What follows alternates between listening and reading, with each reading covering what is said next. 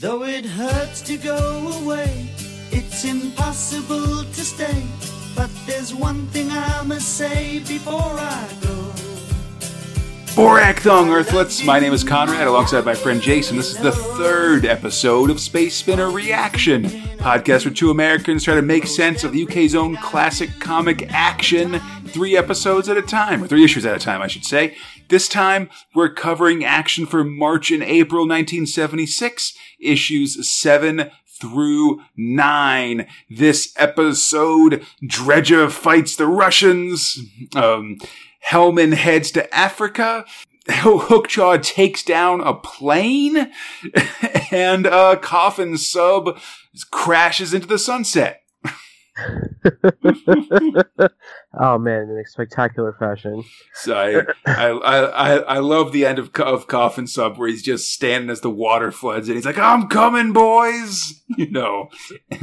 but I mean, put it off for a year, but it, it finally came. Finally came home. So absolutely. we'll get to that soon. Yeah, let's not let's not get ahead of ourselves because first we got to talk about a different war, a Cold War in the 1970s. It's Story One, Dredger. I mean, it's not so cold when Dredger's in uh, in play. Oh dang! yeah, so the writers uh, Kelvin Gosnell and a group of super spies has escaped from prison, and like the head of the cops is talking to Breed, and he's like, "They don't want any glamour boy spies interfering, but luckily they've got Dredger." First time I think I'd ever see would ever think anybody would refer to uh, Dredger as glamour or boy. Well, I think that's the thing is that Dredger's clearly not a, a glamour boy because he's like eating a sandwich or something when the uh, when the cop shows up. Um, he's like taking one of his mini naps. Yeah, I, definitely. He's very fond of those. Indeed. So uh, they pile into this car and drive out. Dredger breaks every traffic rule, including do- jumping a traffic circle to catch up with them. Uh, a shootout between the two cars ends when Dredger is able to like sneak ahead and like trigger the gas pedal of the car that these crooks are hiding behind. It makes it sort of drive away, leaving them out in the open. I mean, brilliant move, really. Like yeah. hiding behind a moving object is, uh, I guess, pretty dicey. So, way yeah. to point that out, Dredger. Definitely. Uh, suddenly, though, a plane flies overhead, and it's these crooks' getaway. Dredger stops two of them from escaping before they can board the plane. But despite daringly grabbing onto the side of the plane as it takes off, it manages to escape with the final super spy. The cop is disappointed, but then we learn that this whole thing was a ruse and the escaped guy is actually a double agent. Way to way to show that cop, I guess. Man, I knew Dredger wouldn't let some dude just escape him like that. He's unbeatable. I just I do like this. I I'm, I'm confused by this one line mm-hmm. because the cop criticizes Dredger for letting this guy escape, and mm-hmm. Dredger goes, "Who's this flatfoot think I am? James Flamin' Bond?" Is that a compliment to James Bond? A diss on like what? I think they... it's I think it's maybe a compliment where he's saying like, yeah, well, like James Bond always succeeds, but that's because he's a fictional super spy, not a real super spy like me, Dredger. but then they show in the next cell that they succeeded, like a fictional super spy, which he oh, is. Yeah. Which who gets... knows. I guess throwing him off the scent, I guess. Yeah, exactly. Um, so next up, a man desperately dials his phone to reach Dredger, but then the phone explodes. It's awesome. It's the Hong Kong connection. So Breed and Dredger investigate. They look. They're looking for ch- the Chinese missile plans that this guy was holding, but they don't find anything. Though uh, Dredger does get a chance to pull out, or no, sorry. Though Dredger does manage to steal the dead bodies, uh, watch, cash, and cufflinks and not unnoticed by Breed, but Breed, I guess, wisely keeps these thoughts to himself. Yeah, you don't want to make a big deal about it, man. He's angry. As they walk out on the street, they get attacked by a uh, Ka-Nang throwing blade, which is basically like a razor sharp CD that, that uh, some guy throws at them.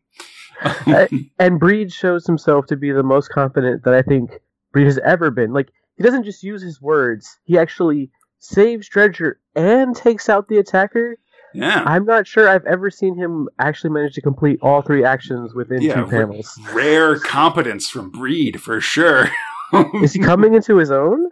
Maybe. They get on board a ship. Dredger uses a, a racial slur, which is always awesome. Um, aboard a ship, they're headed out of Kong, Hong Kong when they're attacked by a Chinese gunship, and Dredger dives overboard. Breed's taken captive and beaten up to get the missile plans, but he doesn't have them.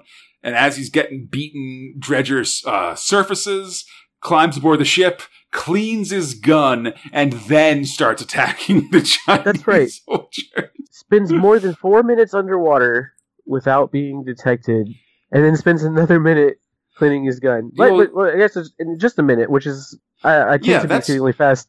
Yeah. Meanwhile, Breed's getting his ass whooped. And I mean, I guess he's got to clean it so that it'll fire and stuff like that. Like, I guess it, won't shoot Yeah. if it's if it's uh, wet. So it's a rare moment of reality in these things as well. Um, I thought that scene was actually pretty awesome. Yeah. Like the they and but but Breed just watches him clean his gun and just takes the ass whooping. And, yeah, dude, I mean, that's Breed once funny. again, it's like he's kind of stepping up. Like I, Yeah. I have not taken him to be a particularly tough guy, and he's just like, Yeah, nope, I I'm mean- take my lumps. This is yeah, great. I mean, you know, he's got his he's got his he- he got his like title and like part in this job. Honestly, I think like so he's got like his own super spy credentials, I suppose. But then uh, Bree, uh, uh, Dredger shows up and kills all the rest of the soldiers, gunning them down, and then he but he runs out of bullets to kill the eighth one. So instead, he uses that Kanang thing to cut his throat. With an amazing line, he says it's a real pain in the neck. Oh my god! Um, they head out, and Breed's like bummed that they weren't able to get the uh, the plans for the missile. But then uh, Dredger reveals that the uh, dude's watch that he stole actually, if you press a button, it'll tick a code that will explain the plot, the uh, the plan. So they actually did succeed. And of course, Breed notices that uh, Dredger didn't um leave like like also like say that oh yeah and also this money and cufflinks is for stuff now he's keeping those just for grins Yeah. And once again, wisely to himself, okay, cool, yeah, whatever Yeah. you want, Treasure. That's how it goes. Uh, Breed and Dredger are cornered in a mountain cabin on the Russo-Finnish border, and things are getting tough, especially when they find out that there's tunnels under the house, and the Russians are sending dudes unto, through them to attack um, Breed and Dredger. Although it's bad for the first guy because he gets a freaking bear trap right to the face. Nice. Yeah, hell of a scene. Face animal's full of bear trap. Ah. it's pretty good. Um, with some fresh grenades and a couple bullets, they resolve to go out fighting. The Russians advance. Dredger, like, uh, the, the house is coming apart and Dredger actually, like, uses a crowbar to just drop the wall on the Russians as they attack. Meanwhile, they're tossing grenades around like candy in this house that's Yeah. apparently collapsing. I mean, It's you know, very- yeah. They know what they're doing. do yeah, you gotta do what you gotta do to survive. yeah. They take some troops hostage and make a deal like, oh, like we got these troops, you got to let us go. And the Russians say yes, but then they plan to double cross Dreed Bredger and they shoot them. But it turns out that it's a double double cross, and all those guys were Russian troops. And Breed Dredger snuck up behind them. The rest of the troops died of grenades, and our heroes are able to grab a truck and escape to freedom. Hooray! Woo! Still in the car that the enemy is in. It's gonna be a theme. Hey, good, good, uh, good grenade use here. I really appreciate it. Next time on Dredger, the dirtiest way to die. I'm excited to see what the dirtiest way is. I gotta say, fun, just you know, action spy stuff here. Always fun with um, Dredger and all those guys. I'm gonna predict mud. I think they're gonna go literally dirty this oh, time nice! around. I'm excited they to like- see. Yeah, let's They like let- to throw that word around. So. Definitely. Let's uh let let's mark it down and see just how we how the dirtiest way to die goes out. yeah. And speaking of uh, heroes of questionable value, it's uh story two, Hellman of Hammer Force. I feel like I always use that transition, but that's just how it goes. It's so applicable. Yeah. Uh, writer Gerry Finley-Day, artist Mike Dorey. So the uh, the invasion of Crete, Jason, which you know that island in the uh, in the Mediterranean, is uh, being done by plane and not by panzers. But Hellman asks to come along as an observer, and they say okay.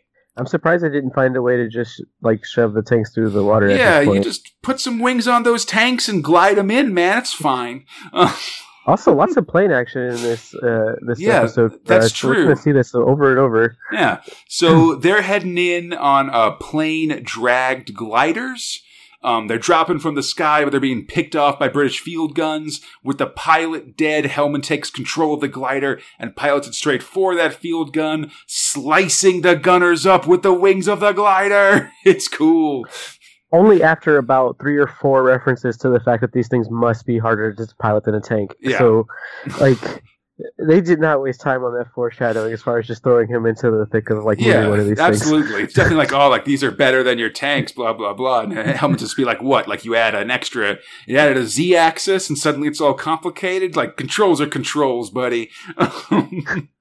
Some British tanks roll in, and one is taken out by a Panzerfaust, which is basically like a single shot anti tank bazooka kind of thing. Um, but when two more arrive, Hellman and his buddies are able to commandeer the uh, destroyed and flaming British tank and use it to shoot one of the Brit- the other British tanks and ram the other, setting it on fire. The airborne can then hold their position, and Crete and the invasion of Crete is successful, thanks like eighty percent to uh, Hellman of Hammer Force.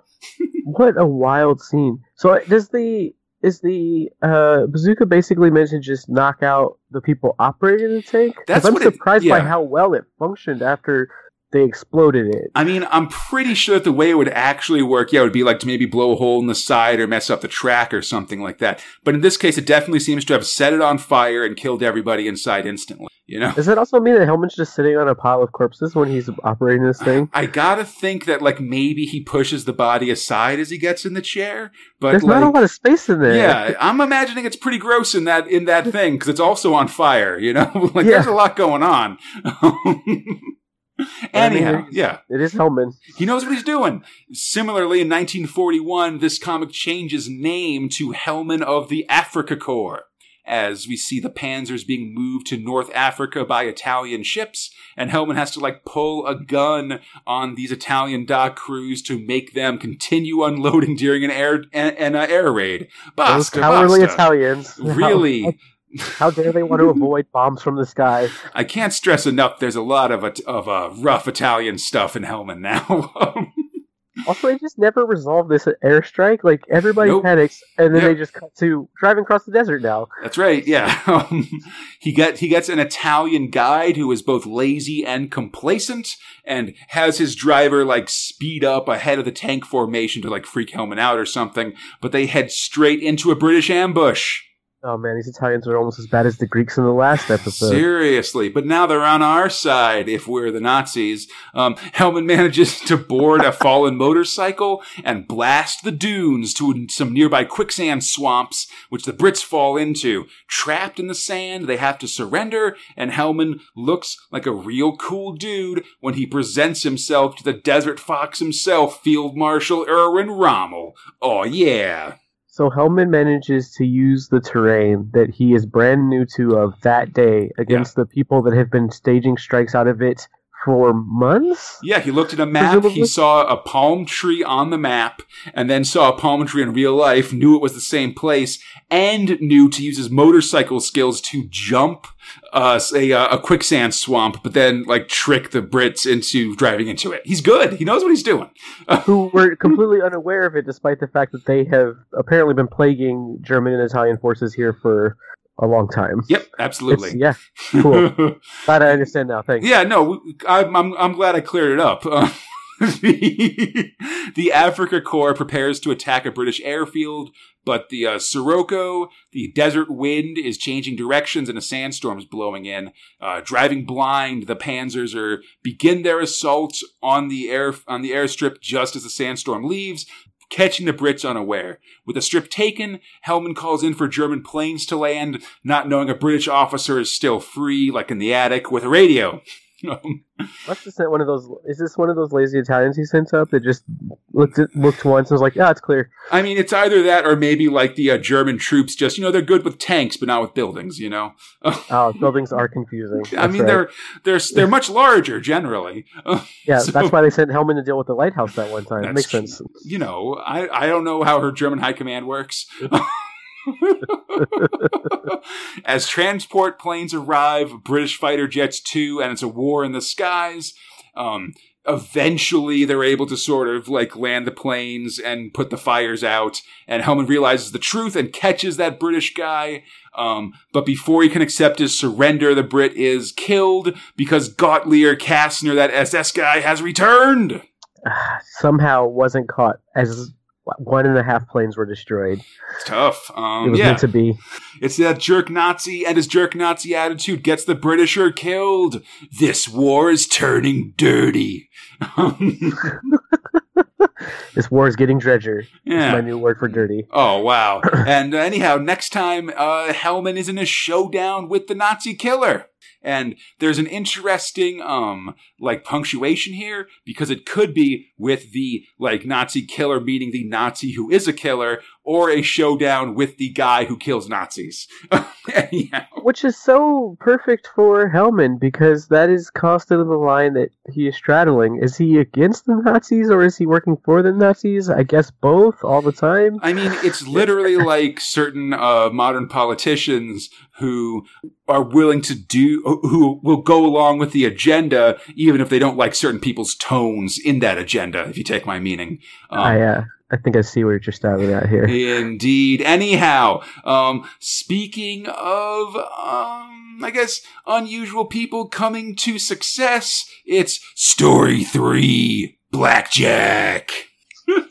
uh, writer John Wagner, artist Trigo. Anyhow, um, yeah, man, Blackjack. He's a fighter. He's a boxer, and he's going blind, and he's really good at, at beating people up. Um, he's desperate to move up the ranks before he goes fully blind, so he goes into a second fight in a night against um a, a guy named Kid Hector who's apparently also really fast, quick. I guess like kind of a. It seems like a really like kind of a mirror matchup, right? Yeah, it definitely seems like these two guys have similar strengths, but Blackjack is just superior, despite the fact that he's tired. Um, and you know going blind a little bit but luckily he's actually managed to use the fact that like hector knows that he fought before and stuff to his advantage because hector gets cocky and uh, blackjack catches him sleeping essentially um, he actually hits Hector so hard that he goes flying out of the ring, which is pretty amazing. Um, yeah, that's a hell of an uppercut. Seriously, like, that's like a like a Mike Tyson's punch out level of uppercut.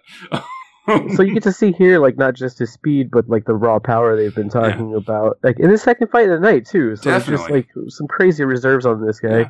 During the fight, Big Bill Yancey um, is worried about Hector. He's got an undefeated streak and asks Blackjack to take a dive or he won't do fight in New York again. But Solly and Jack both reject that completely. Um, they put uh, because as um, in retaliation that some liniment is put on Hector's gloves, which blinds him when he's punched. But when he eventually Blackjack fights until his vision clears and again punches Hector out of the ring, he wins. After the fight, uh, Yancey's pissed, but he also likes Jack's moxie, so he offers him a contract. Jack is worried but has no other cho- choice, so he takes the deal. Hey, business business first, right? I mean, you know, it's dirty stuff. Again, you know, it's a dredger in those uh, um, in the in those fight circles. You know,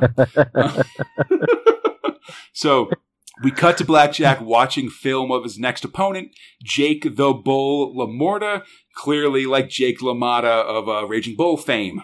But Ooh. yeah, yeah, yeah, they're doing it. We'll, we'll, we'll, see some of that later in a Blackjack too. But before uh-huh. the fight, they have to do publicity. So Blackjack goes to like a night, a local nightclub and sings a song, and then yeah, what like is this? Really I, comes out of nowhere. Real like I'm like squinting at this comic real hard for just being like, oh yeah, yeah, I can sing. I'm Blackjack. That's right. Um, yeah, I'm having some feelings about him just being like, oh, you can entertain, boy. Come on and sing, and that just strong agree, dude. it's ridiculous. Um, Yancey gives him like a poem to read, and it's basically some uh, M- Muhammad Ali style, like float like a butterfly stuff. Um, but sting also like nightingale, sting like a bee. Yeah, and it's uh, they don't try very hard. no, but it's also very insulting to LaMorta, who happens to be in the crowd of this nightclub. He walks up and socks Jack in the face, and it's in all the papers. But Jack's pretty pissed at being played for a fool like this. I mean, I gotta say, when you got a bone shard digging into one of your optic nerves, just getting set up to get punched in the face is probably yeah. pretty upsetting. Yeah. I, yeah, seriously, man, it's ridiculous. Um, so Jack works hard because he's super pissed at everybody involved. He like you know kills like two sparring partners in the course of no, he like you know, he's like his uh, his his trainers get worried that he's training too hard because he's so angry. Um, but Jack is just sort of conce- like he's starting to get really worried because his eyes are getting worse as he goes. Um, While the, I'm a little amused that he does have the his name tag on his uh, helmet piece that just says Blackjack. Yeah, listen, he's got custom gear, like whatever. In case anybody forgets who he is, you know. Yeah, well, you know, like, hey, that one's mine. How do you know? Like, like, like, read it, buddy. Who else is Blackjack? Uh, the fight begins, and Jack comes out fast, dropping a bunch of blows on Lamorta, even making him bleed. But Lamorta's just getting started. Jack's hardest punches have barely phased him. So Blackjack goes swinging away. Jake's taking these punches real easily. If Blackjack wants to win, he'll have to wear Lamorta down, but his eyes are starting to get blurry. Like, this is a this is very interesting, like contrast to the last fight where the raw power Blackjack has is yeah. really not. In that one, he was strong much. enough, yeah, to eject Hector out of the ring. With this one, like he's fast, but he's all but be, like like it usually is. Like his his speed lacks in power, and so it's not enough to really put Lamorta away. Essentially, mm-hmm. um, but eventually, it seems like he's tiring up and and Blackjack's in a place where he could win, but he's nearly blind. Only the fact that he knows that Lamorta likes to bull rush um, saves him because he's just sort of reaches out, hoping he'll find his target. Luckily, he does, and he lands a, a quick combination, and down goes Lamorta. Blackjack wins his yeah, it's uh, a very interesting move. Just like letting him come to the punch. Like I just put my fist where Lamorta needs to be. And, yeah, it's very the uh, it's very like how in like a, a, a, children's fantasy movie the hero kills his first person. We just holds his sword out and the person sort of skewers themselves on it. But right. pu- but with punching. Um. Anyhow. Blackjack's next opponent is Joe Fairman. That's right. Um, slightly different than George, or sorry, Joe Fairman instead of George Foreman. All right, but uh, he's not sure how long he can keep going on. Next time, if Baron wins, he'll never fight again. Oh no, indeed. But uh, good fights here, win. man. I'm liking, you know, it's interesting to see a boxing comic, and I'm sort of digging like Blackjack just beating these dudes up and stuff like that. Well, I just like I like that. I think I feel like the opponents he's facing are getting a little more like complexity and depth than the early mm. ones, where it's just like here's a funny name and yep. like two panels. Like the the the, scene, the fights were just like basically two panels, and it was a bunch of the social stuff. And like now they're getting a little like the the fights are spanning multiple comics, and like there's a lot more depth to the fights. There's things that he has to like work through, like beyond just like finish it quickly or I go blind. I mean, that's yeah. still obviously a heavy element, but like, he's actually having to vary his strategy and, and come with something different each fight. It, it actually feels like there's more weight to the fights than when he was England. Hmm. Uh, yeah, and so it's, it, I don't know. It's yeah. It's I feel like they're diving a little more into the boxing side of things, which is pretty interesting, and I, I enjoy it. Yeah, I agree. I think that's cool. Absolutely. And uh, speaking of uh, successful sports stars, I suppose it's uh, story four: play till you drop. Oh boy! Uh, writer Ron Carpenter, artist Barry Mitchell. So uh, you know, last time we left, Alex Shaw was be or Alex Shaw was being uh, shunned by his own team because they think that he killed he killed a teammate last time. Um, I mean, that's a pretty good reason to shun somebody. Absolutely, yeah. So he's training on his own, and when an errant an errant shot hits a teammate and leads to a fight, his coach says basically now he's thinking about putting Alec on the uh, on the transfer list and trading him. To be fair, with somebody as accurate as Alex Shaw is, and yeah. the fact that it's in response to his teammate walking off the pitch because he's pissed at him, you gotta think it's a little deliberate. You you know, it's hard to buy that it's that's one hundred percent accidental. Um, also, these rumors are hurting his endorsement deals, which is real tough. And so, uh, evil journalist Grice has to show up and accuse just sort of a random, whatever, mysterious person on the street, which which clears Shaw's name pretty quickly and no one finds the suspicious in nope. the least. Yeah, it's fine. Okay, whatever. Um, the next oh, game, okay. well, Alex, said it, so. yeah, it's fine. Whatever, man. That guy's not obviously evil. the next game, Alex scores a hat trick and he's back on his game. But man, he's getting pretty pissed about Grice and the blackmail. Um, we cut to later in the day when Shaw goes to pay Grice the blackmail, but is angry about it. He like braces Grice, and Grice has to call in one of his goons, which Al- who Alex successfully beats up, but then he pulls a knife, and Grice is like, "All right, enough of this." Blah blah blah. Um, Yeah, Alex is getting a little, uh, a little ballsy. He's getting pushed to the edge here. He's Yeah. uh, lashing out more and more. Bla- yeah, blackmail E on the edge.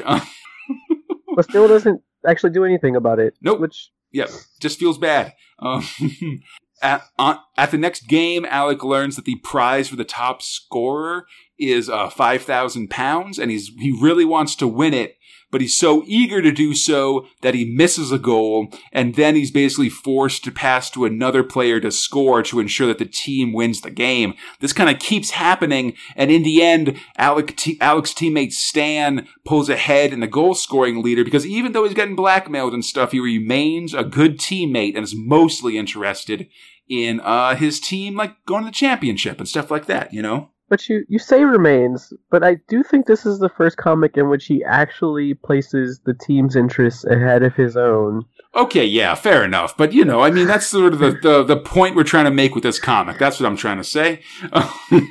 Right. I, it's like they finally acknowledge, like, oh wait, we Alec isn't necessarily coming across as like an actual yeah, good guy. May- maybe we should make him less of like a of like an owned coward here. Um, anyhow, um, Oh, also the uh, the warning shot that Grice fires in the paper with. Which is interesting that the paper gave him space to just basically put this. I heard a rumor. yeah, he's got a blind item entry, I guess. So Alex doing a ton of ads, and uh, his sponsors ask him to wear a pair of fancy new boots for the uh, next soccer match, so they haven't been broken in and stuff. Before the next game, Grice asks Alec uh, or visits Alec and orders him to lose the match. This which is what started this whole thing in the first place, Right. essentially, right? The, the the accusation about his dad. Yeah, exactly. Yeah, go out there and do the thing that your father did that I'm blackmailing you for, or I'll blackmail you. um, Comes full circle. indeed, this rubs out the wrong way, but as the match goes on, it seems like Alec is in fact playing to playing along. He misses a couple easy scores, but it turns out that this is all because he had to wear those new shoes. Because once he gets his old ones on, he starts scoring. He gets four goals in the whole game. The team wins, and Grice is pissed. Next time, Grice tries to sell his dirty story to the papers. I find it interesting the for saying tries here because Yeah. he made it sound like he had it lined up. Right. It's an just- int- yeah, it's an interesting point. We're getting towards the end of Play Till You Drop, I'll mention. I believe it will end next episode. Yeah, I was starting um, to wonder where this is gonna be able to go because this It's- is not a thing that can be kept up. No, yeah, it's definitely a story that sort of inherently has a limited shelf life. So, you know, yeah, just so you know. Um, anyhow, now that we finished this, let's begin the second half of our of our podcast with uh non-stories, covers, editorials, Action Man, and Money Man. Woot woot. We get to see some letters soon. Yeah, yeah, we're starting to get them in. Yeah, uh, issue seven has a very sports-based cover with, uh, you know, play till you drop, sports not for losers, and blackjack all making appearances, plus Magnum Force and the Money Man, plus, and and Hookjaw because you got to have that Hookjaw. Um, inside, we see Steve McManus trying out using a fire hose, probably from the uh, like something else he did when he was at that when he went up, up on that fire ladder in a previous issue. There's a Superman kite for under a quid, and Money Man is headed to Auld Reekie, which is what they call uh, Edinburgh in Scotland. So about that kite, so interesting, and, and we'll, we'll get into this a little bit. Like I see, like they have more advertising for like other comics and other stuff now. Yeah. I, I thought it was interesting because they mentioned comic characters from a, a, a very popular franchise in this, and like, is it just that the they're not competing with these comics, or I think see- they don't- are. No, they're they're definitely like all these guys are competing. They're all putting things out, but I feel like they also sort of you know selling like they don't they also but they aren't competing in like cheap kites. I guess. Mhm. So maybe they feel and, and like you have to acknowledge like Superman like that the existence of Superman to an extent. You can't just say it doesn't really exist. You know. Sure, you can. You got you got athletes who Ah. are the real superheroes. Whoa. but I think generally, like you know, they they they don't re- like as I've read like 2000 AD and stuff. They really don't really talk about the other guys that much. They'll just Mhm. sort of mention it now and then, or make sort of an offhanded comment or something. Okay. Um, yeah, but it is kind of funny that they're sort of selling another uh, c- uh, comic book, like a, a non-affiliated comic book thing here for sure. Um, mid issue, we meet Neil Adams, a judo expert, and one of these few, one of the few guys that was actually really successful um, in his chosen sport that we've seen in the in, in the show so far. He'd go on to win silver in both the 1984 or 80 and 84 Olympics in judo, and gold in a bunch of other uh, championships around the, in, in Europe and around the world. And he's like now he got knighted. He's like a knight for Oh, wow. like his judo ability and stuff, which is kind of cool.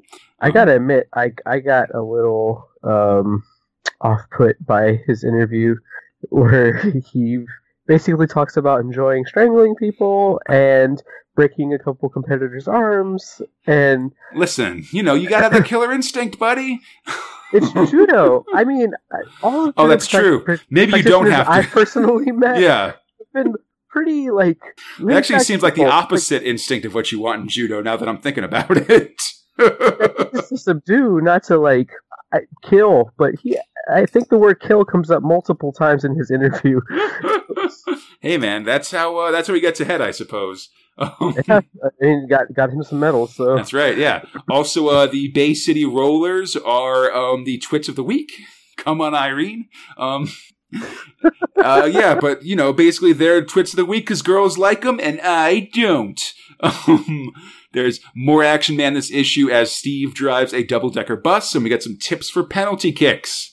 Um, there's then uh, this issue ends with the rules for Magnum Force, and it seems very complicated, as well as the final rounds of some game cards and stuff. Um, I did learn that Geppo, which I was confused about last episode, is the uh, East German intelligence agency.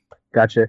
Yeah, I've got some uh, game design thoughts about some of these cards, but we'll save that for a time when we can actually dive deeper on this game. Listen, we got to get all of the, we got to get this, and there's a couple like card and board games from 2000 AD together, and like try to play them and figure out how it all works for sure. Oh yeah, that's going to be a lot of fun. Yeah. Issue 8, Breed and Dredger are the main cover this week. Killer takes all.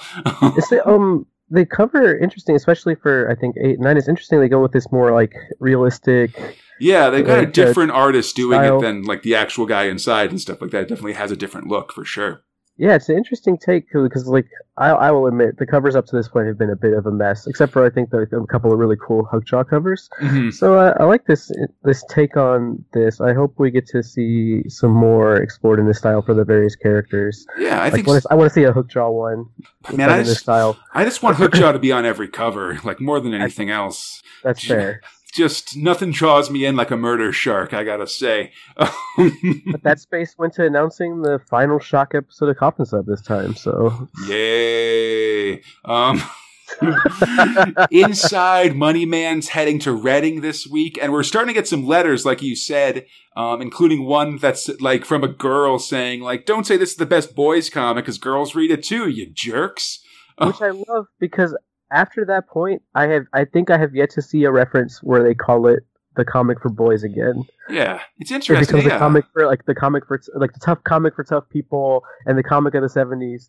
But I think they actually like the only boys references come from the letters after this point. Like they actually. Interesting. I think make the adjustment. Oh, I mean, we'll see what. yeah, yeah. Let's, but let's let's keep an eye out for it too. I, th- I think that's a cool thing to check out. I mean, they're definitely like at this point in England, like boy and girl comics are vi- like both exist and are heavily like like segregated almost. Right. Like they like you know like, at this point, kids would be like uh, girls would be reading like Misty or like Bella at the bar or just other sort of like these girl comics um like specifically like they all like just like action all stars guys they all star like uh, girls and like honest but honestly from what i've read they are actually have pretty like involved plots and stuff in the way that sometimes boy comics don't. Like there's a lot of like there's a lot of incident and like it's actually like some of the guys that are writing in here in action like pat mills and john wagner and stuff actually came out of like girl comics and are sort of bringing like what we're reading here is them bringing like the girl comic sensibility of like how much you put in a story and how much like a storyline advances and stuff um, into sort of boys comics in action here which is i think it's an interesting thing.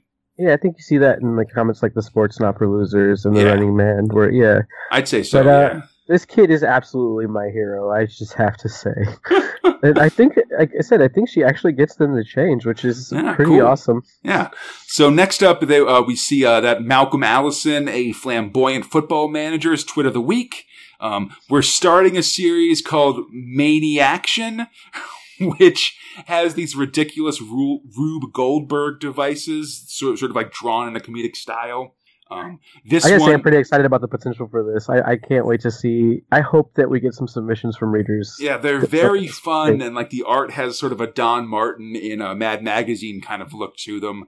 Uh, Mm. This one has a machine that automatically chews your food for you, so you can be on the go. It's duck powered, dude, which is cool.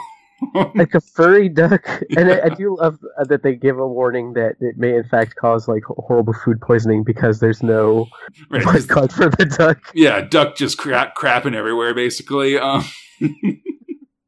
uh, Mid issue, there's more no all trivia and a blowpipe glider for under a quid. And then at the end of the issue, Action Mouse manages to sti- tie Steve McManus in a knot with his deadly ping pong uh, serve, although he already had one arm tied behind his back. There's- Also, okay, Action Mouse full on talks now. he talks and interacts with the real world action team, which is very interesting. His superpowers continue to expand. Last time it was just getting insight into his thoughts after Yep. being completely silent, and and yeah, now he's actually interacting with You know, As he, creators. lear- as he learns more of our world, he gains the ability to interact with it, I guess. I'm a little scared of this mouse. yeah, absolutely. There's also an ad for this comic called Whoopee, which has some really great uh, celebrity car- caricatures by uh, 2000 AD artist Ron Smith. His style is really um, instantly recognizable to me, and it's cool to see them draw like sort of like random 1976 famous people. then this issue ends with a bunch of different sports things happening in April that you can go see. There's like soccer, kendo, boxing, horse stuff, all kinds of things. which you can go to with your dad because that's who likes sports. Yeah, I mean, it's it's definitely all over England, so you're gonna need your dad to take you to some of them for sure. Oh, and may I, may I just say, I we don't normally talk about them, but I got super excited because for once I knew what the guess what panel was before the oh next shit! comic. What, what what was it? It was toothpaste. Ah, But This is also one of the only guess whats where they give you a hint. And so I did mostly get it from context of the hint, and I was really sad that there's no hint in issue nine. Guess what's so weird? Anyhow, in issue nine, it's King Panzer as Hellman takes the cover, leading the good, the bad, and the ugly, rolling in. Uh, this week, Steve is is uh, talking about action T-shirts, and I believe they have Dredger on them. They don't really give you a super good look at them. Yeah, it's a little hard to tell. Yeah, but it's uh, It's one of very the dynamic. Definitely, and it's one of the new rewards for letter writers and stuff. Um, there's also a letter from a kid writing in cursive. They like show you his letter, and he talks about playing clarinet in bed. A bunch of letters, including one that agrees with us about uh, Hellman being a Nazi being a weird choice. And This is my second hero. yeah, and they sort of ar- um and like action sort of explains it by saying that they've also gotten a ton of letters generally being like, "Hey, I'm tired of these things just being about Brits, man. Like, why does the English have to win? Let's have some Nazis in here." Which um I don't know if I would accept that. Um, I'm curious to see where they got these. I want to see s- these so-called letters. I have a feeling these guys make a lot of stuff up. certainly, certainly possible. Um, And Later an we- poem. Yeah. Oh, yeah. List these people are sending stuff in. It's awesome. Later, we get a manic action executive footballer, which is basically a football, a, soccer machine that's um a, essentially like a shoe covered thresher, like on a track. Um, This is the only way I play soccer. I have to say. I, absolutely, yeah. I, I'm bringing this back. yeah, chewing up the chewing up the field and anything that that gets in the way. Unfortunately, there's no break, so you got to be careful. Hey man, gotta live my life. Yeah. Later, there's a feature on the Money Man in Croydon with a bunch of pictures of like predatory kids with action comics wandering the streets This looking so for the Money. Man. These kids look so terrifying. they, they are hungry for that like five, one to five pounds. Like It's just absolutely. pictures of kids mean mugging random passerby trying to get some money. It's Okay. it's amazing. Are you the Money Man? I'm gonna find him. you know, and then just a whole bunch of them all at once, like with like the with the money. It's it's pretty funny actually. I love it. Um, there's also a, uh, a or, um, Yeah. The Twit of the Week is game show host Hughie Green, and you can, for under a quid, you can get some cool tank models. There's also a big section on shark facts, although I'll say, like, these You are all. making things up. man, like one, I don't know how true they are, but they all seem very anti-shark. Like they're like, hey, we know sharks eat fish and humans, but they'll also eat like seals and stuff. Like, what the hell, dude? That's, that's my favorite. I, I was gonna call that one out. That's my favorite one. Sharks eat fish, and man, you know that's a given. Like, yeah, we all, we all, all the marine biologists when they list like what sharks eat, like, yeah, number two is human beings. Absolutely, it's their nat, the the man's natural enemy is the shark. Right, the the great, the last great enemy of man, which remains unbeaten. Jesus Christ. Um, also, uh, Steve goes deep into the London sewers in an Action Man story, which seems rough. I don't want to do that. Um, Uh, that sounds terrible. yeah. And at the end, it turns out that Money Man is not giving money to Action Mouse, so he's got to use a disguise to get some cash from him. But no dice. He sees right through it. There's also. His powers come up short. That's the right. only person with greater powers than uh, Action Mouse apparently is Money Man. hey, we got to work out this, um, you know, hierarchy of power within the action universe, buddy. It's slowly coming clear. That's right. There's also an interview with a 16 year old hockey goalie and some tips for soccer goalies. Good times. Nice, very goalie centric. Uh. Yeah, very like yeah, a lot of goals in these sports here. But speaking of uh, untrue shark facts, Jason, Well, it doesn't get truer than this. oh man, I mean it's true in my heart, if not in reality. It's story five, Hookjaw. This gets wild. This Yeah. gets real wild. Writer Pat Mills, artist Ramon Sola, a Coast Guard cutter has arrived to deal with Hookjaws and Hookjaw, and they're going to depth charge the whole area, killing every sea creature at like a five mile radius. I got a question for you, Conrad. yeah. Is limey American slang? Um, yeah, it's a specifically like some a uh, derogatory term for a British person. Wow, that is awesome. Yeah, one of those rare uh, white people slurs, you know.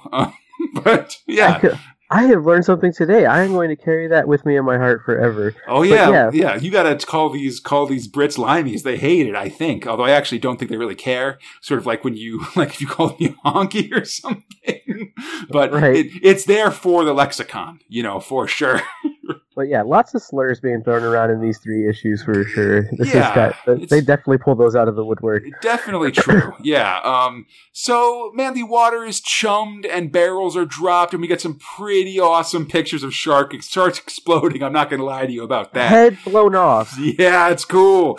Um, they find the body of a white shark and think it's Hookjaw, but buddy, it ain't. He was hiding in his like a stone cave during the time.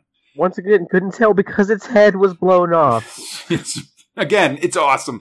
Instead, the massive shark starts attacking the ship, knocking crew into the water. The machine gun on deck has no effect on Hookjaw, and the mighty shark dents the hull of the ship to a point where everybody has to abandon ship. It's it, it's insane. The, the choice between the ship sinking and was it takes out like a, a Coast Guard cruiser. Yeah, yeah, Uh. Coast Guard cutter. There's a guy in the deck with like a heavy mounted machine gun still shooting at Hookjaw. Hookjaw jumps in the air and swallows the sailor machine gun and all. Coolest panel ever. We It's- get a shot from inside the shark as this person is swallowed along with the machine gun. It's It real is good. intense, and you just Super see what it's uh, like Nally in the background just staring on and, in shock. It's, yeah, it's an incredible shot. absolutely. Yeah, the Coast Guard are picked up by Navy helicopters, and the uh, and the captain of the of the uh, destroyed ship warns of an incoming hurricane. He suggests abandoning the rig, but McNally says no dice. And I'm so mad because look who's silent. The, Yeah, Mason's not like we got to get out of here, you know. After all of these grand lines about how they have to escape at all costs, and we t- we theorize about how there's no way out, and what did they do? And Yeah. an escape is offered on a silver platter. Yeah. Here is a navy vessel ready to carry you away into the sky, shark free, and Mason says nothing. especially as a hurricane is bearing down. Um, as literally Hookjaw just beat the military. Like, he beat Yeah. the Navy. takes out an entire boat full of Coast Guard who have to be rescued by the Navy, who are like, "We're not getting involved. Yeah, no, we're, just out of here. taking this out." Screw this. And Mason is quiet. I Mhm. I continue to just be dumbfounded by this character. Hey, man. Yeah, He you, he stands in opposition to McNally and then enables him over yeah. and over. you can't be saved if you don't want to save yourself, buddy. That's a real important rule that everybody's got to learn, I think. Um, anyhow, a 727 in the Hurricane gets hit by lightning and crashes into the oil derrick, Jason. Screw Yeah. you, we're doing this. like I said, it gets wild. We're, yeah, we're it, uh, the shark here. it lands in the water. The uh, the flight attendant goes to check on the pilot. The pilot's been eaten out of the cockpit by Hookjaw, and then a hammerhead shark gets loose in the passenger cabin and starts eating people in the aisles too. It's real cool. So much decapitation, so The- much disembowelment. The plane starts to sink, and everybody looks through the windows of the plane, and the windows are just full of angry sharks trying to bite their way in. Also, I feel like we meet the most accurate depiction of an American so far in these comics, with uh, With a rich uh, Rosenheim who's just like, "Blah, I'm rich. I gotta, you gotta get me out of here. I don't want to hear any excuses." Blah, blah, blah. he gives his name and title, his position in the world to every single person he meets to tell them to save him first. Yeah. I love this guy. It's good, man. Um, I can't wait to see how he dies. Oh well, we see it right now. First, Mason. So, like the uh, the divers from the rig go to try to save the people on the ship. He Mason, uh, Mason has has the women and children pile near an emergency door, then opens it, which causes a bubble of compressed air to go around them and like instantly teleport them to the surface. Which It's a pretty wild scene. it's pretty cool. I don't know how real it is, but we should not let that slow us down, especially because Exactly Rose as real as exploding from from the, the bends. Yeah, yeah. Absolutely. And Rosenheim's like, no, I should go. Blah, I'm Rosenheim. Blah, blah, blah. This guy is Um, amazing. yeah. The rest of the passenger goes goes to swim to the surface. Rich jerk Rosenheim freaks out and attacks Hookjaw, grabbing his hook and wedging it into his mouth to try to make it so he's doing like that, like a, ah, I can't close my mouth, I cut a hook kind of thing. Um, doesn't work. and as he does this, he ends up accidentally, basically climbing inside Hookjaw's mouth. Hookjaw closes his jaws and eats all of Rosenheim, but his hand, which floats away. It's real cool. I just love Mason like swimming around this scene, just being like, "You are really stupid." Yeah, I'm out of here. Back at the rig, McNally's pretty pissed because this rig is not big enough to hold all these plane crash survivors. Uh, that is in fact true, and Yeah. it ends in disaster. Right, because we cut to um, the rig under assault from the hurricane as part of it gives way, sending men, women, and children into the sea and the mouths of the waiting sharks below. Talk about perfect storm. Like, my goodness, yeah, hurricane, plane crash, rig falling apart, rescuees like falling up into the water, Yeah. eating friends. These sharks have never eaten so well. Man, yeah, this is changing the whole ecosystem in terms of like how many sharks there are and stuff. There's gonna be a big die off in like two years' time or something. There's just too many sharks. They're gonna start eating each other. They have Absolutely. to. Whatever. Yeah, there's nothing left. That was all these people are finally Yeah. gone. The rig is uh, losing structural integrity, so basically the three remaining dudes on this rig, uh, Mason, McNally, and Greaser, go down to try to fix it. As they do, McNally sees Hookjaw sleeping in his armored cave and goes to kill it with his dive knife. This is Um, amazing. He stabs, he tries to stab Hookjaw in the brain, but doesn't go deep enough, and now Hookjaw is awake and angry, which is the worst kind of, which is the worst way for this shark to be. But it was such a brilliant plan. Here we are fighting for survival with no support, just Yep. clinging desperately to life on this thing that's falling apart. Listen, Let me go start a fight with a shark. Yeah, there's no better time to pick a pick a fight with a murder shark that's killed everybody you've known. Uh, one uh, McNally gets stabbed through the shoulder by the hook, but it's Greaser that actually gets eaten by him, and he's holding an electric welding torch, which explodes. Hey, when- I mean, we only learned this guy's name like last issue, so Yeah, we've seen him. You know, we've seen him around, but he's definitely like you know at this point it's just M- Mason and McNally. Um, but man, Hookjaw uh, is nowhere to be seen after the explosion clears. So uh, he must have died in the explosion, right? Nothing could survive that. It's got to be the end of Hookjaw, right? Of course. once again, as far as themes go in these comics, this assumption that hey, out of sight, out of mind, this person or a creature is probably dead because I haven't seen them lately. Yeah, it is not the end of Hookjaw. Anyhow. But they don't give any preview text this time. They leave it. Mm, no, it's just a leave ge- it on that cliffhanger. one. Yeah. And speaking of, um, I guess crazy boat action, Jason, it's uh, story six: sports not for losers. This Uh, is a This Go is- ahead. Yeah, this is a weird one. Uh, weird section of this story for sure. Writer Steve McManus, artist Dudley Wynn. So uh, Dan Walker buys a used pinball machine from what appears to just be like the old ruin parts of the t- of, of the local town. you know, just like any any any old town, really. I've got, you know, I guess maybe they haven't cleaned up from the Blitz yet or something. But um, Oh, he whoa. he takes the pinball machine back to, an, to the abandoned railway car where he and Len are living. He's got all the pinball he wants if he quits smoking. I love that this machine works perfectly, just hanging out in these ruins. Yeah, like in both cases, there doesn't seem to be electricity to like plug it in, but who knows? And he Um, sells it for a pittance. Like, yeah, yeah, uh, right. You're right. They're living because they're Like, homeless, right? yeah. He just plugs in this pinball machine. yeah. Sure. To like just some old rail car that's just in abandoned in some random spot in an old uh, unused rail station too. Um, It's just bad power. Sure. Yeah, yeah. Len agrees to go down to five cigarettes a day, and uh, that's uh, a, a decent improvement. And they, he immediately sees that he's running faster and stuff. Suddenly, a That's car, a, a flash car rolls up, and it's a rep for an American college. Boo! I mean, that certainly seems to be Dan's attitude, right? Serious, yeah. No, I'm, I'm, I'm saying what we're supposed to be thinking.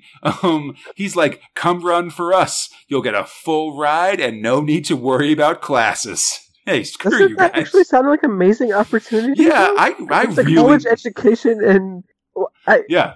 No, it's really like this would change uh, uh, Len and Dan's life, like for sure. But Dan's a big spoil sport about it. Uh, that night, uh, Len jumps on the drums at a dance party, which has no effect on anything, and I was really surprised by that. Just doesn't come back. It's a slice of life, I suppose.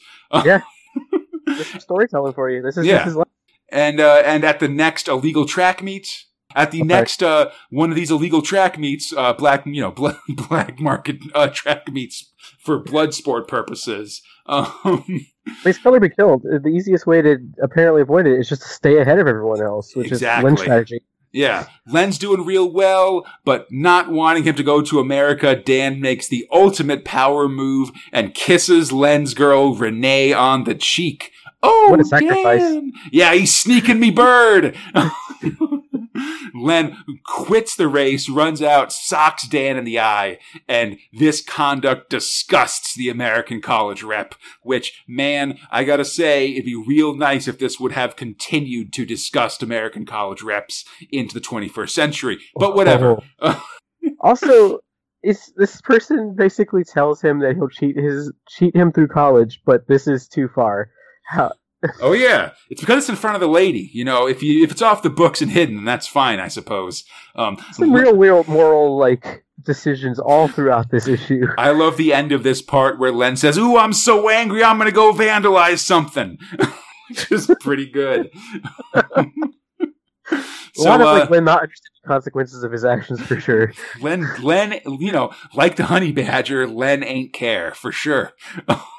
Anyhow, or don't care. Um, the uh, the boys later are trying to get to Castletown for this big race, but they can't take the bus because Len has vandalized the seats of the bus, and the driver's like, "I don't, you can't get on the bus. I hate you." Once again, consequences of actions. Seriously. Also, apparently they're on great terms again. I mean, they see, yeah, you know, it's a one time thing. I feel like, you know, you kind of get back in. Plus, you got to expect that from Renee. Like, she's very fickle. I think we've all found Oh, out. we we did find that out. We she dated those sailors, blah, blah, blah. Um, so uh, instead, they hop aboard a uh, a barge on a local canal, which has been lent to Len apparently. Um, and they just go take the canal to Castletown, I guess. Sure, it makes perfect sense. yeah, they punt a bit. Uh, using like you know the, the stick at the back of the boat, and then uh, Len gets out and has a rope tied around his waist and pulls the boat a little bit. Which is a great way to prepare for apparently a big meet. It's just exhaust yourself. Absolutely. They pass a guy having trouble with his Japanese car, which they really seem to find a need to uh, mention several times. And Len just goes. Trust those foreign cars. It's true. Len goes to help and ends up just making a big mess of it, like pulling all the pieces of the uh, of the car out of it and stuff, and just being like a like a real jerk, a, a, a real car troll here. Uh, they arrive at the stadium, and the guy who owned that car turns out to be one of the race judges. And managed to get there ahead of him. I guess, or they're they're at the same time. I mean, maybe he like when they continued doing the boat thing, he like called a cab or something. Um, but anyhow, uh, they do the race. Len wins, but the judge calls him back and says that he's committed a bunch of like race fouls in the course of it, and so he's disqualified. Even though those things didn't happen, oh man, Len wants to punch him, and that's just what this judge wants, so he can like send him to juvie essentially. I mean, might he have though? This is Len. He is the shortcut king. It's true. I mean, you know, it's a fair point, but whatever. Everybody's real angry at this judge, and Len and the rest of the runners agree to run the race again, and Len manages to win a second time, uh, and follow the rules this time. So he's through to the triple, to the three A's final. Hooray! Woo! Making it big now. Something, yeah. But when, when they get back to their, again, abandoned train car house, the cops are there. It's PC Swale! Len goes down for stolen property, namely that barge they just used to get to the meet. Um, the magistrates decide to give Len a shock to the system, and so he's sentenced to three months in juvie, essentially, or in a, in a youth detention center, basically. Who knew there'd be consequences? Ser- yeah, we're actually seeing a. Fi- this is like honestly more consequences for people's actions in a comic book than I've e- I've almost ever seen. Like it's really a lot's happening here. Um, it uh, but because like they want to encourage youths to have like fulfilling lives and stuff, um, he will be allowed to leave kid prison to go to these track meets and stuff. Yeah, Warden seems real reasonable. Yeah. Warden seems real nice. Main guard Mr. Bolt does not. And hits Len in the gut for no reason. And we just basically just get a full on like prison abuse montage where like, you know, Bolt makes Len wear a bucket on his head and walk around blind and he like hits the bucket with his baton and stuff. It's real messed up. Yeah, I think you mean Mr. Bolt, sir. Yeah, Mr. B- Mr. Bolt, sir. Anyhow, it's real tough. Len walks into a river and he's and it's all real crappy. Next time, Len in the race of his life against Mr. Bolt, sir. I'm very curious about this prison with a river running through it. I mean, I guess because it's a youth detention center, it's like reasonably low security, I suppose. But I mean, this is very low security. He stands yeah. on the bank and just has this kid run across the river, and he has nothing but a baton to stop him. Yeah, I, I, guess, I guess it's like there might be a fence outside of it, and this is just like a punishment lake, you know. I don't know how it works in British prison. Oh, yeah, yeah. You got to think about the yeah. punishment lake. That's really disturbing, right? Yeah, when you put it in those terms, I'm kind of worried. I would not want to end up in punishment lake. Absolutely, yeah. And speaking of uh, people living out watery punishments, oh man, it's s- story seven, the coffin sub. Uh, writer Ron Carpenter, artist the Giolitti Agency. Oh man, we're getting we're ending coffin sub here, man. There's two more U- to go. Yeah, two more. There's a German U-boat on the prow, and Captain Kane the Conquest is on edge, especially when they find a survivor of a destroyed freighter in a life raft, and it looked just like his former first officer. Le gasp. They go to check it out, but then Kane realizes that it's a booby trap and shoots the dinghy, making it explode. I honestly thought that trap would work on him. Oh yeah. I mean, he was yeah, he's about to have a weird confrontation thing. Um, but knowing that that explosion will cause the German U-boat commander to investigate, the Conquest goes like gets stealthy on the ocean floor and then takes out the Nazi sub. they uh, investigate the sub's wreckage as they like you know take the uh, sub captain prisoner, and it turns out that the body is the brother of Kane's old officer. They got a family resemblance. It's a crazy coincidence, and also, yeah. as they point out, these Germans are incredibly well informed about his personal history. Yeah, it's pretty messed up. Like that they do this whole thing just take Kane out specifically. Anyhow, you know, Kane yeah. remains haunted by his past. Blah blah blah. it's like a corpse that resembled another corpse to get in the head of this officer with PTSD to try to blow up his sub. It's crazy you know, like, listen, this is the kind of war it was. It's a personal war sometimes. Seriously, wow. Yeah. So the Germans are being kicked off of Sicily, and the conquest is blowing them up as they go. They leave as the RAF arrives and gets orders to take out some Italian ships on the anniversary of the con- of the uh, conquest's previous accident. It's a weird day for everybody involved. It's true. Based on the comments made so far. totally. Kane gives his officer a letter to mail when they next reach port and the conquest goes against these warships. They t- they uh, take out a bunch, but depth charges are dropped, and the conquest takes damage. Um, eventually, Kane orders the the uh, conquest abandoned, but stays behind. He destroys a crippled German battleship by ramming it. And as the destroyed sub sinks to the bottom, he goes to meet his dead crew. One final victory under his belt. The end of Coffin Sub. What a wild and I really truly thought, and I mentioned this, I think, in some earlier issues or mm-hmm. episodes, that I thought that there was going to be a redemption arc for this character, and then Suicide Run. I mean, he does also like take out a, a crapload of Germans in there, but it's true that like that like the standard ending would be that he comes to terms with his past and then becomes a great like living sub commander. So it's it is an interesting choice to have him like take the step and then like basically make a suicidal move and actually die and join his um his his brethren in um in, in like uh sub heaven or something. Yeah.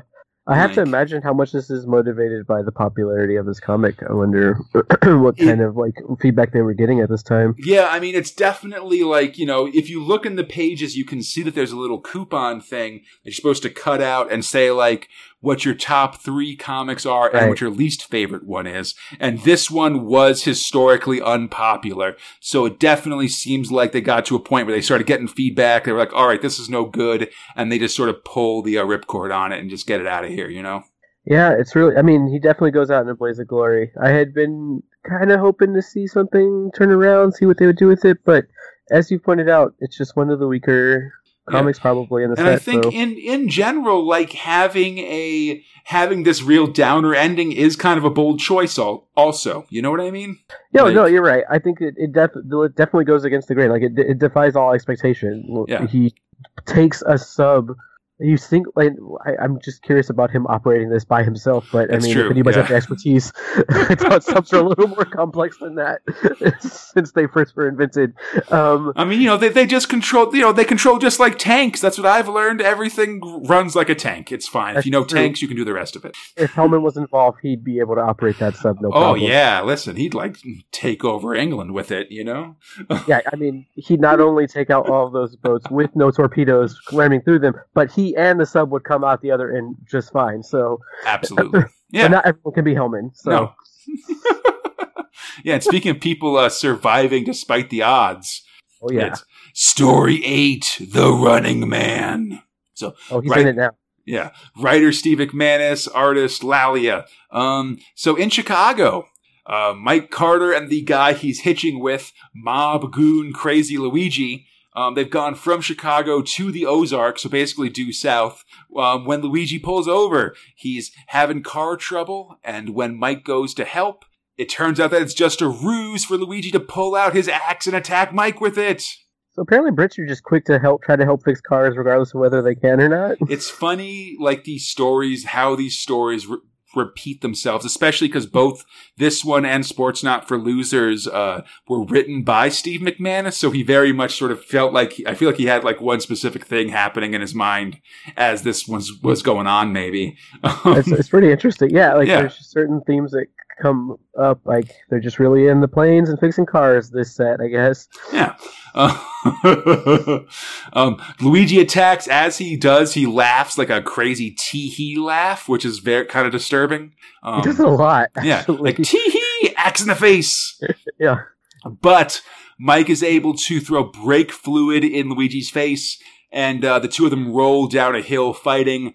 Mike escapes into the countryside and Luigi heads back to his car, first kicking and then murdering a passing dog. Boo! Um, yeah, that's how you know he's the bad guy. That's right. Suddenly, some redneck types show up, I guess. I mean, they're in the Ozarks. Like, they're bumpkin adjacent for sure. Um, it's a whole hunting party. They're looking for their dog, and Luigi puts the blame on Mike. So, they swear a dog based revenge, and the whole hunting party, along with Luigi, are after Mike Carter. Yeah, he, these might be the second most accurate Americans I've seen in these comics so far. Yeehaw, indeed. Uh, Mike goes to run. He is like escaping their gunshots and stuff. He goes to jump a gorge. Let's see how it goes. And he makes it. Woo! And he calls it 14 feet.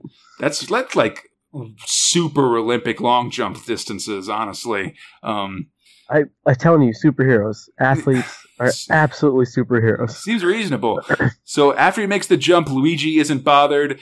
You know, he's like he'll get Mike eventually. Not he's not even bothered when the rednecks realize that he is the one who killed the dog, and so he's forced to kill like all of them in a second with a stolen pistol, which is pretty amazing. I think he's it's probably why he rolled up his sleeves. Like he just got, he was just itching for murder. He's just like, you know what? I'll just force the issue. Gotta like, murder somebody, you know.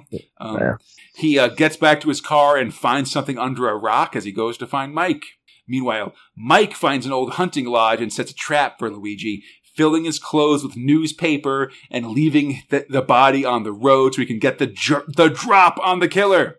They, Round two of taking the car from your enemy. Yeah, they pile into the vehicle, and he tapes his gun to Luigi's head and demands that Luigi drive to San Francisco and Vito Scarlatti. And it's kind of funny because like he tapes the gun so that like Vito can't like uh like like hit him or like try to get him to take the gun off his head. But like, man, you're gonna drive through one town and a local cop's gonna see you driving with a gun at somebody's head, and you're gonna be in trouble. That's what I'm it's saying. Certainly a bold move. I mean, as opposed to just taking the car. I, he he stole a bus at one point. Yeah. Full of people. Yeah, we know he can drive. He drove that bus. Why can't he just drive the car? I guess he doesn't want to leave Luigi behind him or something like that. Um, but why not? You have a car. It's super. Yeah. Understand. No, I agree. It's the whole thing. Um, it's a long way to go to San Francisco. They drive through Kansas and into the desert, apparently skipping the Rockies completely. Um, Luigi goes to check the map in his glove box, when then reveals what he found earlier, which is a freaking rattlesnake. That uh, that would be a pretty terrifying thing to find. I have to yeah. admit, I would be expected from my tape to gun to the head uh, scenario as well. Definitely, that found the one loophole. Yeah, that snake's been in that uh, glove compartment for like two days or something. Something's probably pretty pissed. Um, yeah, Mike you heard it before then? Yeah. You don't hear a rattlesnake just hanging out. I mean, nah, I guess one, not. I guess. Yeah, who knows? Maybe put a silencer on the rat on the rattle or something. he is an expert with all sorts of weapons. I mean, he's a mob assassin. He's got silencers. Yeah. so Mike tosses the snake out of the car, and Luigi tosses him out. Mike comes to, strapped to a bed in Colorado Springs. Luigi has brought him to face to face with Don Scarlatti. So here are those mountains I was talking about. Whatever. There they are. Yeah. but before Don Scarlatti, uh, Scarlatti can say anything, his eyes bug out, and he has a heart attack. Um, but he's there for his health. Yeah, it's crazy. He's fine. Yeah. Um, in his like delirious state, he calls for his son, and the nearby goons grab Alec to impersonate Vito. I do love here though that they call this the heartbeat machine.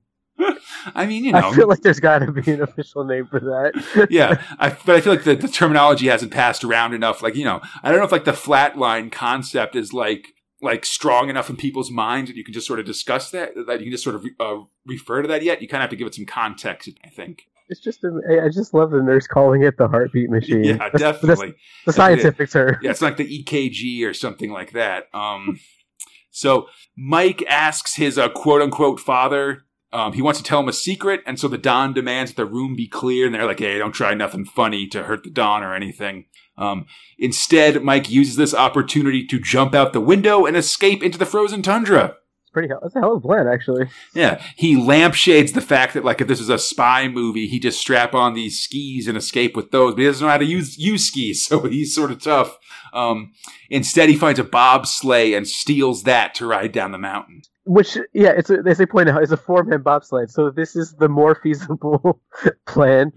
Right. he, he can't ski, but he can operate something that, for four people to operate. I mean, I It's- wonder. Yeah, although I don't know how much like the all the dudes in the bobsled do something because I feel like some of those guys are mostly there to like for to, to push at the start and then be there for weights or something like that.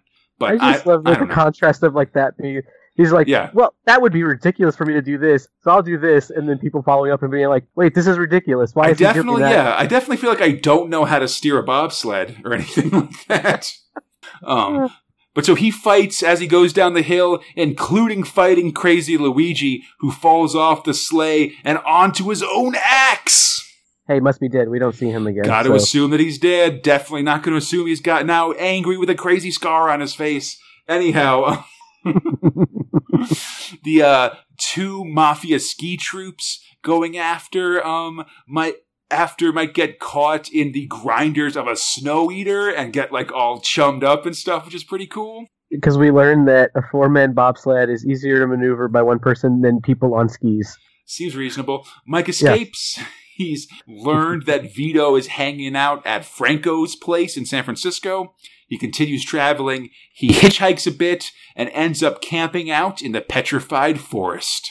That night, hears strange chanting. What's going on? Next time, Carter meets the man with the tattooed face. So it's probably like a biker or something.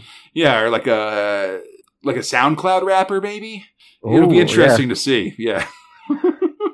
It's one of those like wild desert parties, you know. Abs- yeah, yeah. He, he found Burning Man. Oh, Jesus.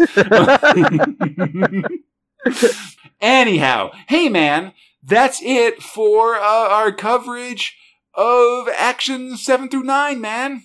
Wow, time flies, man. These, these are these stories are getting wild. I I really Yeah. love that, some of these stories. They're Like, definitely like finding their stride and like telling like fun, like like compact stories and stuff. All right, should we move into? Yeah, the one one question remains, which is what were your top and bottom stories? Okay, uh, so there. I mean, there's so much crazy stuff going on, and like, like Hookjaw really is jumping the shark. But I think I'm gonna have to go with uh I'm gonna have to go with Running Man again. Like I'm just so absorbed in this crazy story. Like there are all these interesting twists and he just shows keeps showing like all these crazy like this just this ever expanding skill set but like he's just at the end of it i mean a lot of it just comes down to him it's like he's thinking on his feet. Like yeah he's the athletic ability is what make, lets him execute it but it's always him coming up with some like weird or interesting idea about how to like navigate the situation that i felt i don't know i just find it really interesting his problem solving set is kind of his defining trait in this yeah. and his athletic ability is the the execution side of it. But he's like he's outwitting all these all these people, and yeah, I'm I'm just I'm really starting to get super invested in this character. I'm really enjoying it. Yeah. That's a cool And, take uh, for sure. And, And, what's uh, your what's your bottom now? Oh man. so? I mean, Coffin Sub's out of the running, um, and and I'm just I I mean I'm I know this is I'm getting a little repetitive here, but like so you drop is just driving me insane but like for once i actually have it as a tie with coffin sub because i see Alec finally starting to show some signs of being fed up with the situation Mhm.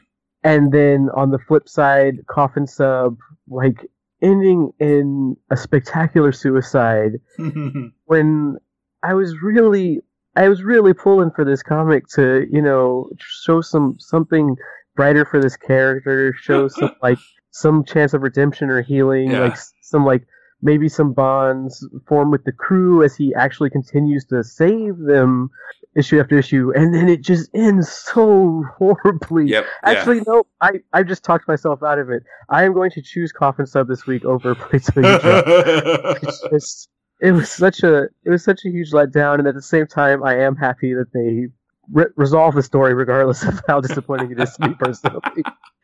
Nice. so we'll see. we'll see what they come up with next. Uh, Yeah. How about you? Oh man, so um, I think for my top, I'm gonna say Dredger this month.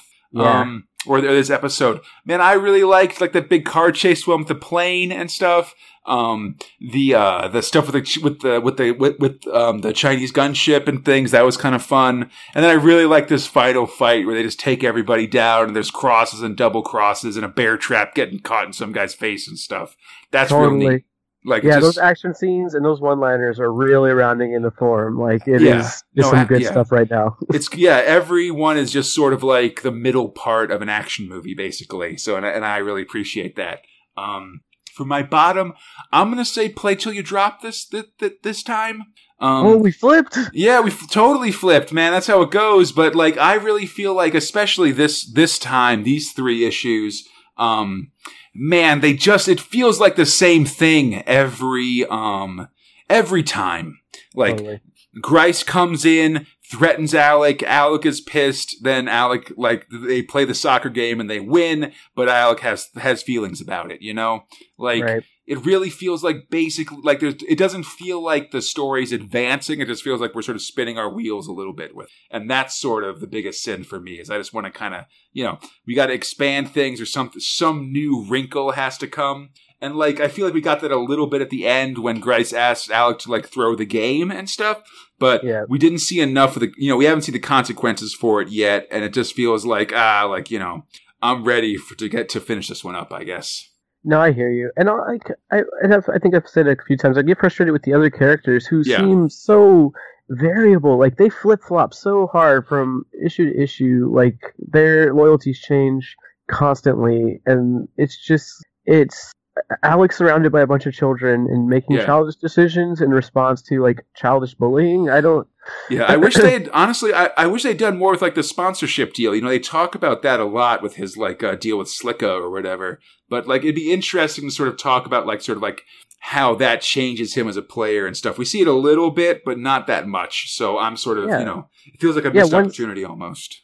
Yeah, one issue they take away his practice suit. The next issue they give him shoes. Yeah, And like, we don't want you to represent our brand. Represent our brand in this way. Yeah. Hey, why aren't you representing our brand hard enough? it's true. It's- yeah, they're very fickle for sure.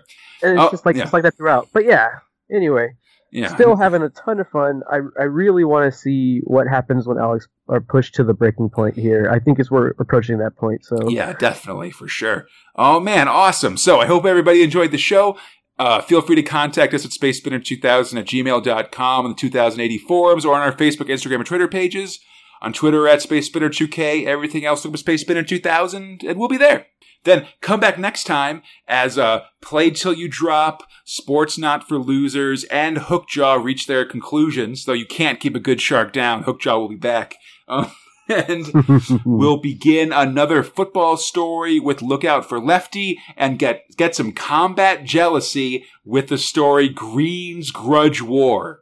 Ooh, interesting. Yeah, plus uh, Dredger is in color, the running man goes to Hollywood, and Hellman hangs out in Africa. Until then, we are Conrad and Jason. We're better known as Space Spinner Reaction, and we'll see you next time. Splundig vur Thrigg.